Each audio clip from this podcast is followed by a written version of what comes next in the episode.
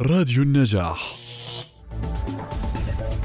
يقيم مركز خليل السكاكين الثقافي جولة وحوارا مفتوح لمعرض وما زلنا نخطو نحوها بحضور قيمة المعرض روان شرف وبعض الفنانين المشاركين منهم بيسان أبو عايشة صابرين الحاج أحمد محمد الحواجري محمد شريف شدى الصفدي مجد المصري ياسمين منصور تدير الحوار أدي الجرار وذلك يوم الثلاثاء التاسع والعشرين من شهر أذار في تمام الساعة السادسة مساء.